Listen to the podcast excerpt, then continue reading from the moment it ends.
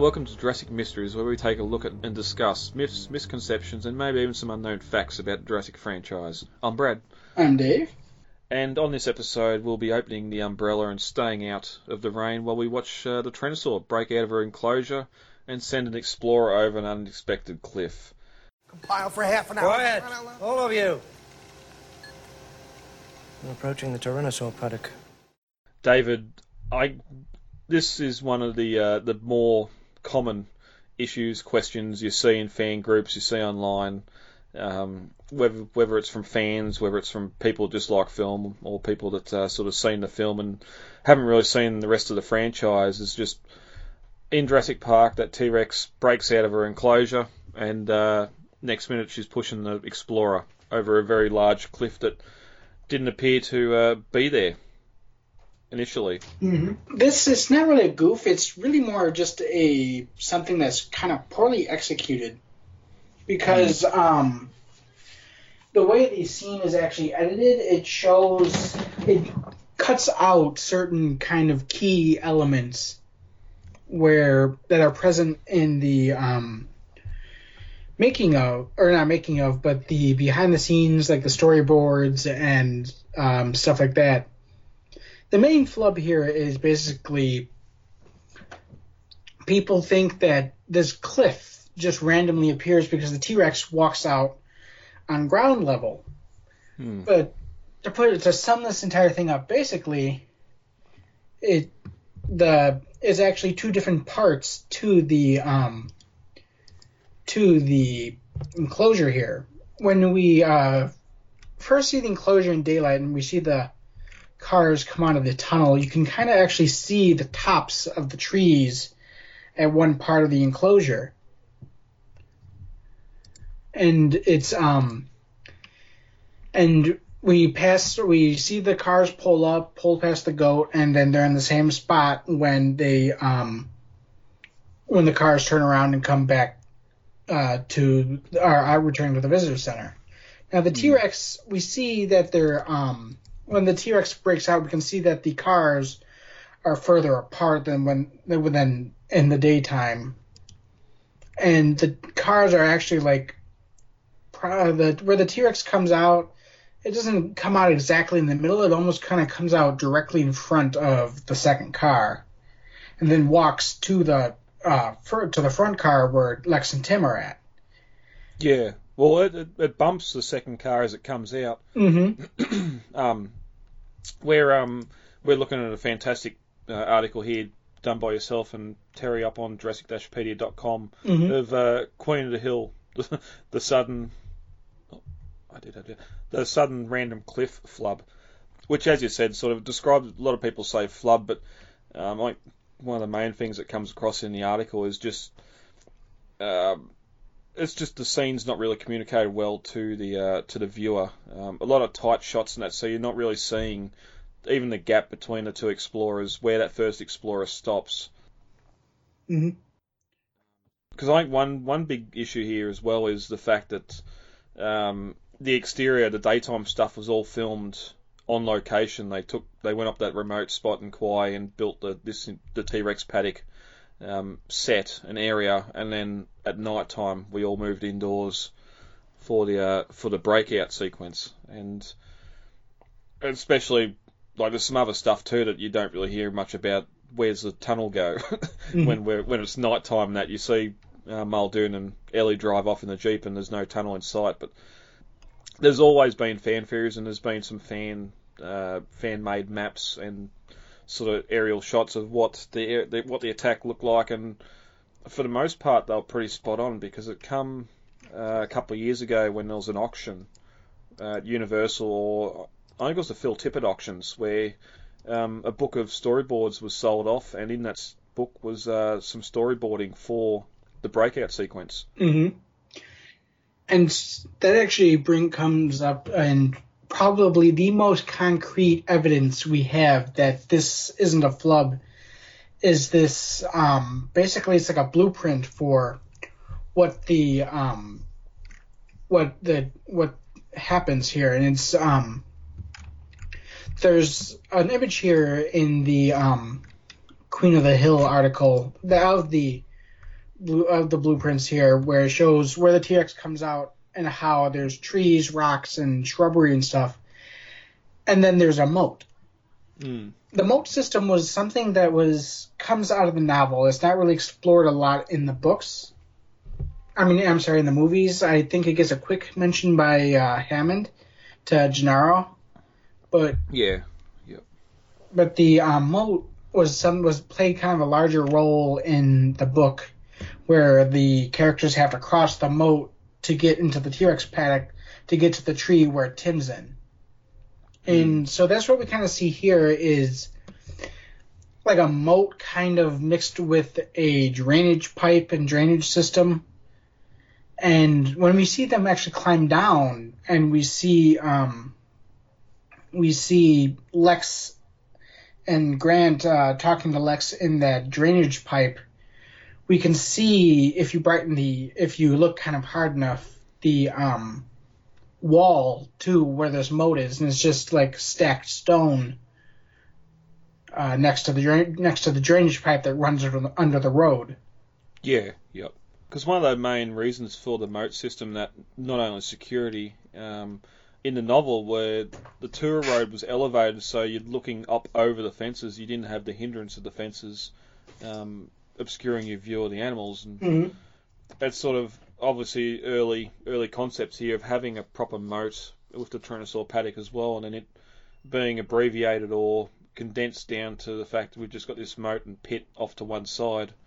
So where the goat is and where the Tyrannosaur walks out from is high ground there, but there's just that drop off down to the pit, and you can kind of see it in the uh, in the in the um, on location during the day. One of the high shots from like the top of the fence as the car's pulled or stop, you can almost see a stream running down towards um, towards where that culvert and pit would be. Mm-hmm. Um, so there, there would be a little bit of a drop off here, and obviously there's a culvert going under the road, so the stream can keep on going through. But Well, another thing is that, uh, as I mentioned at the beginning of the mystery, is that the uh, is that the storyboards and even the Phil Tippett Go Motion uh, testing was basically that um, the T Rex would have not only uh, took the car, flipped it over, and spun it around, but then would have also dragged it a little further down the road. Basically, in the scene, the T Rex is kind of acting more like a curiosity kind of attack than a um than like a vicious kind of feeding attack because we see what happens when T-Rex is hungry. We see when uh, she's hunting the Gallimimus, she bursts through that tree line and she's got the Gallimimus pinned down in seconds. This attack goes on for like five minutes. You know? Yeah. Yeah, well, that's it, and it is. It's not in one of the photos here. There's another one of those storyboards, and it's later been reused on the uh, the fan overlook um, image. That yeah, the the Explorer gets rolled over and then is spun a couple of times until it um, gets to where it's pushed over. And even in saying that too, it, the Tyrannosaur would have pushed the Explorer to where the hole in the fence would have been. There's no point pushing it towards the fence where the cables are because it's one thing when she bursts through that fence, you can hear the, the high tension cables snapping and like springing back. And I, I know personally from even smaller wire fences and that, you cut high tension cables and they're going to, um, or even wire, the the cable or wire is going to fly back through eyelets and fences and that. And in the middle bit here, yep, you've got the ground for the cables coming low, and lie on so it's not going to re- retract that much. But back over this large this large pit or drop off, there's no ground there for the cables to land on. That's why the cables are hanging down so far for Grant and that to be able to climb down them. Some of these cables have sort of sprung back this far and pulled through and are hanging down into this pit. Um, and then also too, you sort of if if you just sit there and watch the scene, if you can, there's a couple of websites that do HD screen caps, and you just sort of go image to image and just watch when the Tyrannosaur comes out. As you said before, it's a lot closer to Explorer 5 than 4. Um, the other Explorer, I think in the uh, nighttime shots, it's because there's a fallen tree down near Explorer 4. That's sort of the excuse why you can't see the tunnel. Um, but you can see the stage lighting, which is a great little goof. But um, and even when the when you see the Tyrannosaur walk down, it's like the the only thing to really counter that is the fact that they're looking straight out the window at the goat when um when they come back and the Tyrannosaur grabs it and drops a leg from memory. Mm-hmm. But there's been there's been fans that have done a lot more uh, head scratching and mind twisting to try and get these events to line up, and unfortunately, it's not um, it's not something that's unique Jurassic Park. Spielberg does it again in The Lost World. We talked to it at countless ends when that RV gets pushed over, the accordion doesn't shrink, seal up tight, or uh, anything like that. So, or even the um, the RV being parked alongside the cliff, and now it's pointed directly out to the cliff, so it's perfect to be pushed. But it does set up the sort of the start of Spielberg as his um, set piece middle action sequence of having the Tyrannosaur push something over a hill or off a cliff. It's amazing that um, in his next film he'd uh, do the same, but instead of one T Rex, he got two, and instead of the Explorer, he got the RV Mhm. trailers. But then, but then again, that comes straight out of Crichton, and I mean, I know I might get some heat for this. People say always love to say, "Oh, the Lost World, the book is better," but I found the book to be very derivative of the first book, and I kind of you almost feel like it's in some parts it's very repetitive, even. You know, I mean, instead of going through the visitors and getting a tour of the process through the visitor center, you get a tour of the process through the um, laboratories, and then instead of after that, instead of uh, the Velociraptors attacking the fence, you get the T Rex attacking the car, and then you get uh, T Rex throwing a vehicle off a cliff, and then you, you know, Hmm. I feel like the uh, final act or the um, second half of the Lost World book is much more creative than the first half. After they've after everything goes down and they're stranded there. Yeah.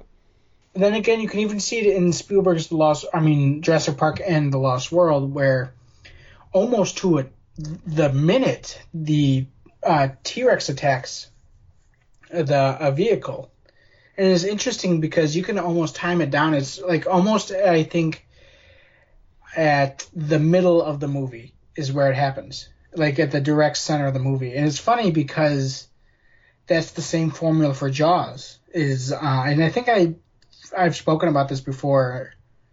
Is how Jaws the uh, July Fourth uh, beach attack happens at the direct center of the movie. Hmm. Yeah, because I haven't rewatched to check the times, but the complete third act is them out taking the orca out and going hunting, isn't it? Mm-hmm.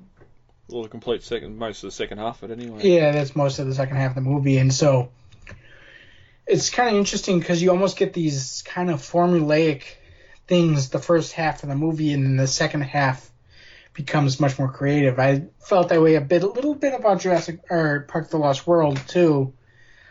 That is a little. The first half is a little derivative of the first half of uh, the uh, first movie. Not as much as the book, but yeah.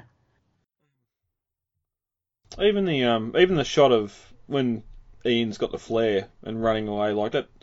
Tyrannosaur takes a good five or six steps before it even gets to the second explorer, and bumps it, and then catches up with him.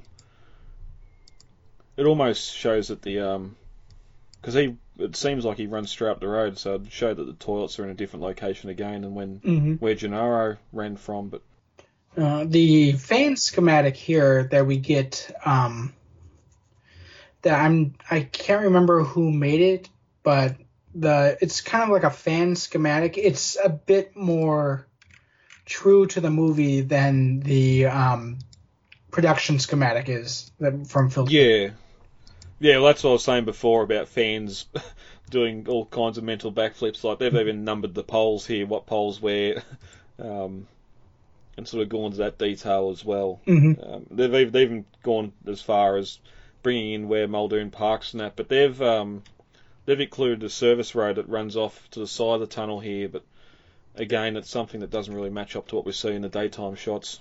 It's not, but then again, it does kind of match up to the um, nighttime shot. And I, I'm guessing the tour or the uh, service road might be on the other side of the tunnel because we never see that side of the tunnel from uh, opposite the fence.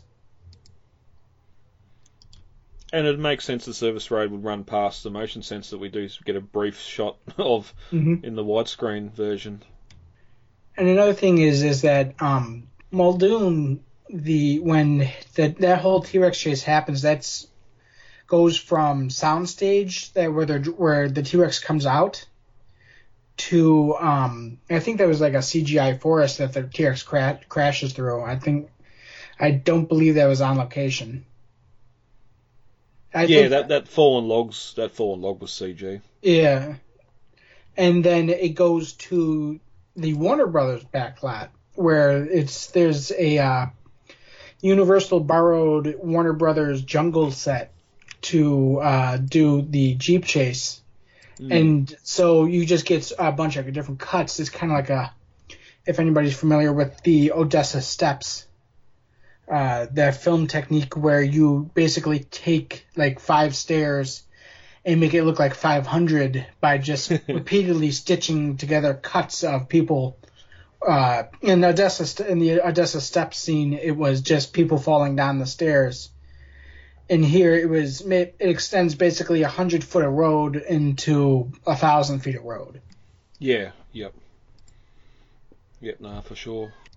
So yeah, a lot yeah, a lot of this is um uh I remember I think it's um I guess Jurassic Collectibles that ended up getting that storybook and he has got a video of going through it on his YouTube channel, so go and check that out. I remember when they'd done the auction, one of the images you might be able to Google Phil Tippett auction, they might still have a catalogue of the auction items up there. One of the images was of that um, breakout sequence as well, Mm-hmm. the concept art for that, or the storyboard for that. So, Yeah, that's the one we have up here at the Queen of the Hill uh, article. mm, yep, And then I also this was part of this was mostly my contribution, the uh, behind the scenes part here to this article.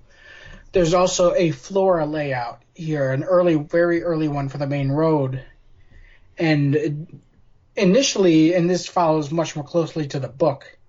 There is um, like a grassy field there, and then there's the forest. And in the book, uh, T Rex is kind of well shy.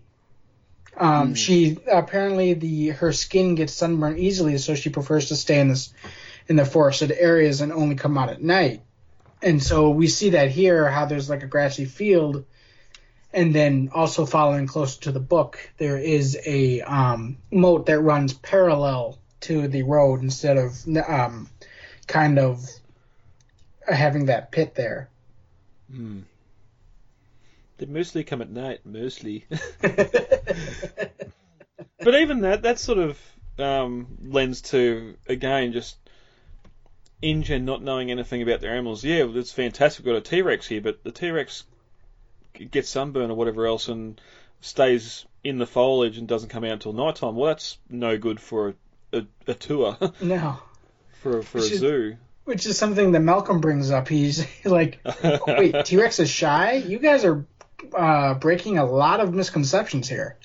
Yeah. Yep. And we only get a slight bit of that humour in the film. With you're eventually going to have dinosaurs on your dinosaur tour. the other thing is too, just the way the way this is shot. You've got the camera only doing very slow angles or like small angles, and that because you've got to try and hide uh, the animatronics. The fact that this is indoors, you're going to have the sprinkler systems and that up high.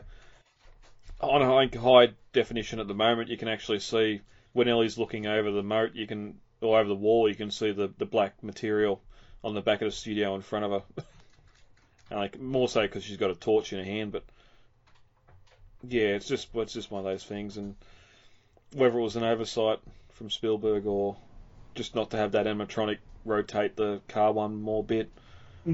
Well, like I said, also- when they had the. Phil, um, sorry, when um, when Phil Tippett had the Go Motion, uh, and that was going to be how they were going to animate the T Rex. That was storyboarded for the scene, and I think they might have even had it CGI'd in there, but it got cut for some reason. I'm not sure, but I remember um, seeing a finished CGI shot of the T Rex with its mouth like on the front of the car.